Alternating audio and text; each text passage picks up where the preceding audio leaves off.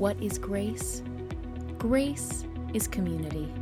Grace is passion. Grace is for everyone. Today we continue our Lenten series on Simon Peter.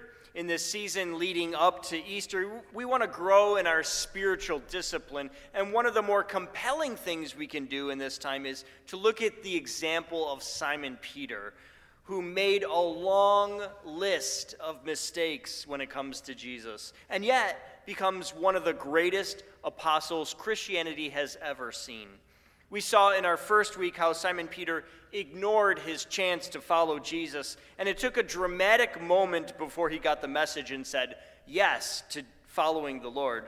Then last week we explored the violent storm that swept across the Sea of Galilee. Simon Peter walked on water, putting his trust in Jesus and performing right alongside of Jesus this incredible miracle. But then he doubted. The story reminds us that Jesus is always with us, no matter what we face, and we can be there for others too. That's what it means to walk with Jesus. Today we turn to another story of Simon Peter. This one involves a trip to a little known town called Caesarea Philippi. I'll say more about this place after we hear today's scripture from Sal. Uh, we hear Peter answer Jesus' cryptic question, Who do you say that I am? Then Jesus explains what will happen to him leading up to his death and resurrection. Again, Peter steps up, but this one is a big blunder. Let's listen for God's word to us as we hear Matthew chapter 16, verses 13 through 19 and 21 through 23. Hear now the word of the Lord. Now, when Jesus came into district of Caesarea Philippi, he asked his disciples, Who do you people say that the Son of Man is? And they said, Some say John the Baptist but others Elijah, and still others Jeremiah or one of the prophets. He said to them, But who do you say that I am? Simon Peter answered, You are the Messiah, the Son of the living God. And Jesus answered him, Blessed are you, Simon son of Jonah, for flesh and blood has not revealed this to you, but my Father in heaven. And I tell you, you are Peter, and on this rock I will build my church, and the, head, and the gates of Hades will not prevail against it. I will give you the keys of the kingdom of heaven, and whatever you bind on earth will be bound in heaven, and whatever you loose on earth will be loosed in heaven. From that time on, Jesus began to show his disciples that he must go to Jerusalem and undergo great suffering at the hand of the elders and the chief priests and scribes, and be killed, and on the third day be raised. And Peter took him aside and began to rebuke him, saying, God forbid it, Lord. This must never happen to you. But he turned and said to Peter, Get behind me, Satan. You are a stumbling block to me, for you are setting your mind not on divine things, but on human things. This is the word of the God for the people of God. Thanks, Thanks to be to God. Amen. Let's pray. God, may we be an inclusive community passionately following Jesus Christ. Make us right with you and with one another as we try to keep from stumbling. May you be our rock and our Redeemer. Amen. I had a chance to travel to Switzerland once, and there is something about going to a different country that can really shake you out of your usual way of looking at things. At one point, I got to ride on a cable car up to the top of a mountain called Mont Salève. It's known as the balcony of Geneva, and in some ways, it really was a balcony. As we rode up the cable car for a solid 20 minutes, going higher and higher, people started looking like tiny little ants. At one point, we were passing over a construction site, and an enormous digger looked like nothing more than a toy. I wanted to make sure I remembered that moment too because my son Davey was really into construction vehicles at the time. It's because of him that I know the formal name of that machine is an excavator with a shovel attachment. Uh, by the time we got to the top of the mountain, I realized that this was a mountain with no peak. Instead of a point at the top, there was an enormous plateau. There were some buildings, a park, even an entire goat farm was at the top of this mountain. One of the other things that was very different from the US was how at the top you could walk over to the edge and there were no railings, no fences, no safety measures to keep you from falling off. Instead, there were people getting strapped into suits, running straight at the cliff to jump and fly off into the air on hang gliders.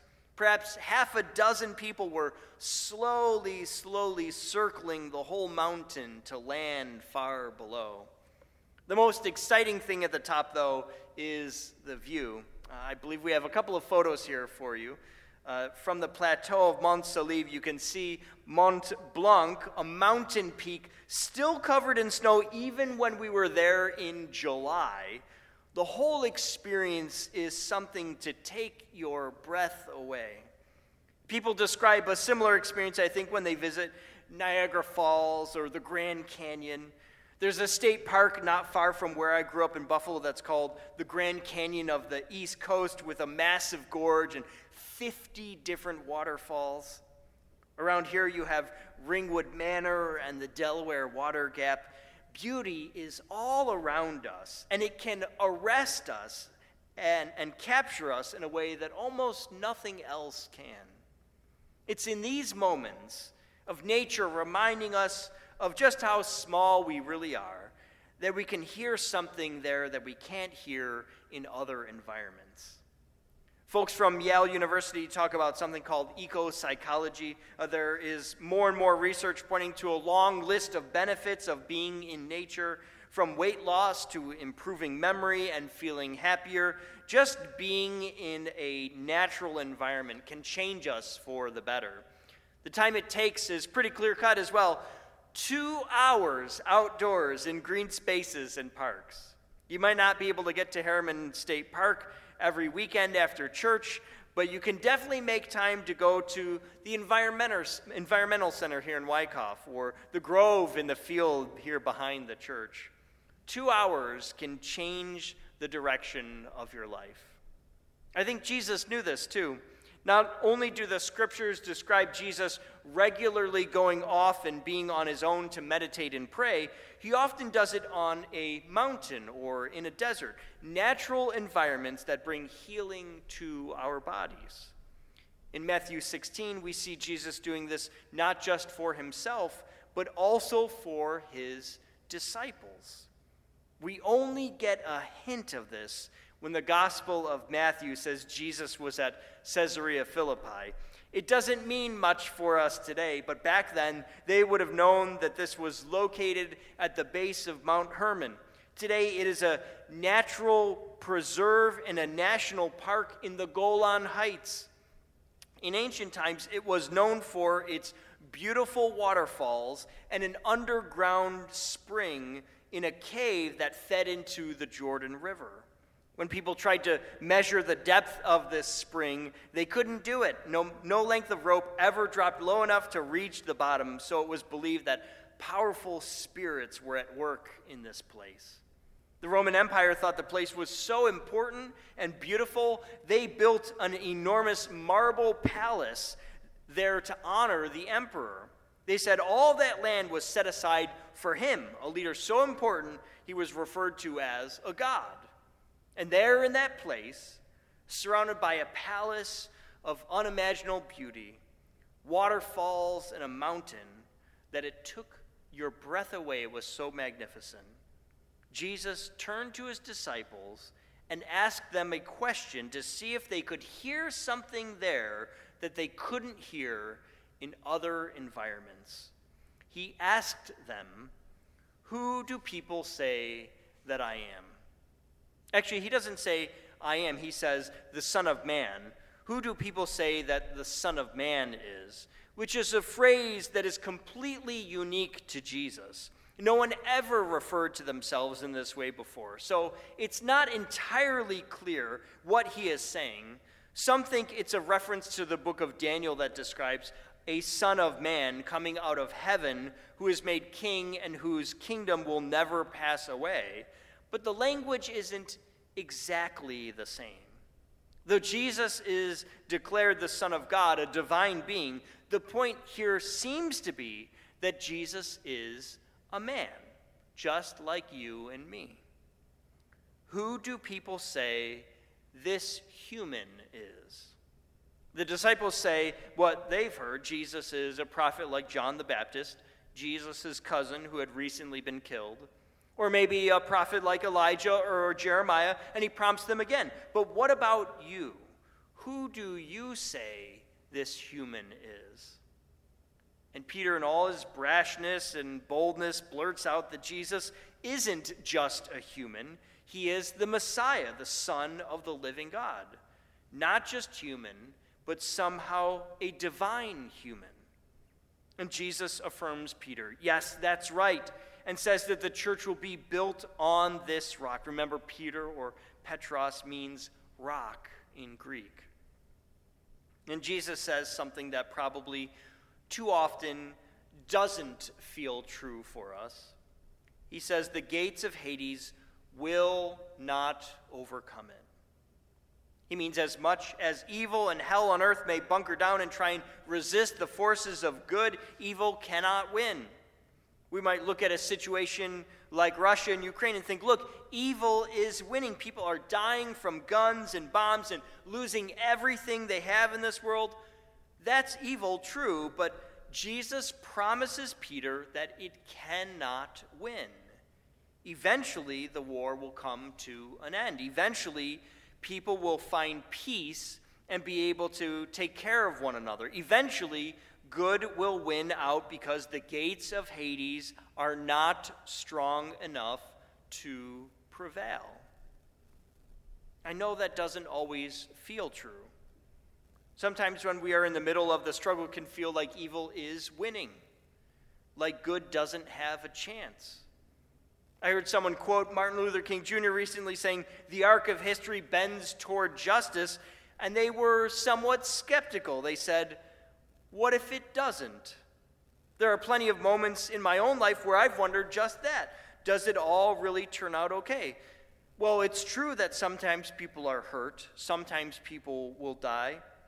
We have someone in our church who just found out some very bad news about their health. Will they get a miracle so things are made right? When Jesus says the gates of hell cannot prevail, he isn't talking about literal gates protecting a city. Gates are a symbol of the power and authority of someone. If you are the ruler of a city and you have the key to the gate, you control who goes in and who goes out of that city. Jesus is saying when he is the Messiah, the anointed one the world has been waiting for, as Peter says, then hell cannot win. Jesus has the power and authority, not evil. Jesus wins. And Jesus will always win as long as Jesus is Lord of your life. The strange thing in today's scripture, though, is that right after Peter makes this incredible confession, the very next thing that happens is Peter blundering in his ignorance. Jesus explains that in order for good to win, for Jesus to truly be the Messiah who the world longs for, he must suffer and die and be raised from the dead. Peter says, Never, Lord. and he refuses to accept it. Peter wants Jesus to be the kind of Messiah that he imagines for himself Jesus would be. Not someone who suffers and dies, but someone who takes up arms, who leads Israel in battle against the Roman Empire. Peter wants Jesus to be a king with power. It's easy to think Peter is foolish for thinking this, but we do this too. We want Jesus to beat evil with power and authority, with a magical cure that heals us, with a dramatic rescue from our circumstances. And sometimes when things are really bad, we hope God might help us out with a timely death of someone we don't get along with. And don't tell me you've never thought that way, you've never prayed that prayer before. We want Jesus to take control and beat the people we call our enemies. But pause for just a moment and look at the, what Jesus says right after the verses that we read today. He says, Whoever wants to be my disciple must deny themselves and take up their cross and follow me. For whoever wants to save their life will lose it, but whoever loses their life for me will find it. Jesus demands from us a radically different way of looking at the world. Defeating the enemy is not about war meeting war. It's not about bigger bombs and stronger spiritual forces on your side. The kingdom of God prevails when we hand our life over to God.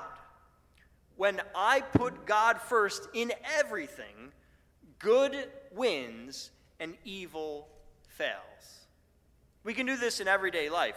Uh, we can give our lives away to truly find it. Uh, there was a man in India, he had someone come into his office who started screaming and, and yelling at him. He berated this man, saying how wrong and evil he was. After he finished his tirade, he asked the man, What do you have to say for yourself? The man who had been cursed uh, who, who had accused this, this other man simply got up and went to the bathroom. He came back with a pitcher of water and a basin. He said, Even though the things you have said about me are not true, you are angry with me. And I think it is only right to ask for your forgiveness and for me to wash your feet and to serve you. The man who had screamed these accusations broke down in tears. He knew he was wrong, and the offer to serve him anyways conquered evil that day. Years later, after Jesus and Peter had this exchange, Peter wrote a letter to several cities in Asia Minor. He said in 1 Peter chapter 5, All of you clothe yourselves with humility toward one another, humble yourselves that God may lift you up in due time. When I am under the most stress and I feel like the world is breaking all around me, I can always find solace in nature. When I take time to be quiet, to commune with God, to really pause and listen for the Lord, I never come away trying to beat others, to conquer my perceived enemy. Instead, I am always humbled by the grandness of the world and the magnificence of God. I am moved to seek peace and to do everything I can to make it right with others. What we need in this world is not stronger kings and more power, but better ears, listening for God's voice in this beautiful world. When God speaks, he says, Give up your life for my sake. I want to teach you a new rhythm, a new way to move in this world, that the kingdom of God would reign. Let's end here. Karen Miller tells a story about her husband who was looking for the right people to help lead in their new church. One Sunday morning, Irene, who is in her 70s, was setting everything up for communion. The pastor noticed that after having everything set up for communion, she went around to make sure everything else was in order. And people did whatever she asked them to do. Afterward, the pastor asked her, Irene, have you ever considered that you have a special gift to help the church? Absolutely not, she said. I am just an ordinary woman, a housewife and a mother. I don't have a special gift. I'm just serving. Some months later, this brand new church had a visit from a Rwandan church leader. He told the church how he dreamed of starting an orphanage and school for children whose parents had been slaughtered in the genocide. The new church decided they wanted to help. They wanted to have a banquet to raise funds, and Irene agreed to help put on this banquet. When she visited a possible caterer, she somehow convinced the caterer to donate most of the food. Irene talked with the banquet hall, and they gave her a deep discount. So did the tech people. No one could tell Irene no. On the banquet night, over 200 people came, and enough money was raised to build the school and its first dormitory. And he said to her afterward, Irene, this is amazing. Maybe you really do have a gift. And she laughed because she knew that it was true. Each May, Irene would lead the banquet again. Now there were photos of kids who had lived on the streets and never brushed their teeth, flashing these big, toothy white grins. Boys who had been malnourished, their arms and legs painfully thin, now running and jumping across the yard on strong legs. Girls who had come dressed in rags showed off their neat school uniforms. Years later, Irene died after so many successful banquets, and the Sunrise Orphanage named a dorm after her. They did so because Irene had single handedly been raising one third of the entire school's operating costs. She had changed the course of hundreds of lives by caring and raising money for others. This simple woman served them so grandly. I think of our own organizations. I sit on the board of Camp YDP, which is an after school program for children in Paterson. Every year they do something called Citizens for Swimming, where money is raised for the children to come out to Ridgewood and learn how to swim. They don't do it for any other reason that they love they want to love on those kids, to serve them so that they might grow and be confident even if they are in the water. We feed the hungry through CUMAC. Next week, we'll be taking up a collection for the United Methodist Committee on Relief. All the money will go to help those in Ukraine. These are different ways to serve, to reorient our lives around the rhythm of God. Jesus told Peter, You will be the rock I build the church on. That when Jesus is the king of your life, you'll never be at rock bottom. Instead, God shows us how to give our lives away, adding meaning and purpose to it we couldn't even imagine before. That's what Jesus does for us. So I invite you, give your life to God, that He is your Lord, and you might offer humble service in His kingdom, not to gain power or greater standing or stature, but that Jesus might reign in your life. If he does, not even the gates of Hades can prevail against you. Amen. Amen. For everything happening at Grace, check out our website at gumc.org.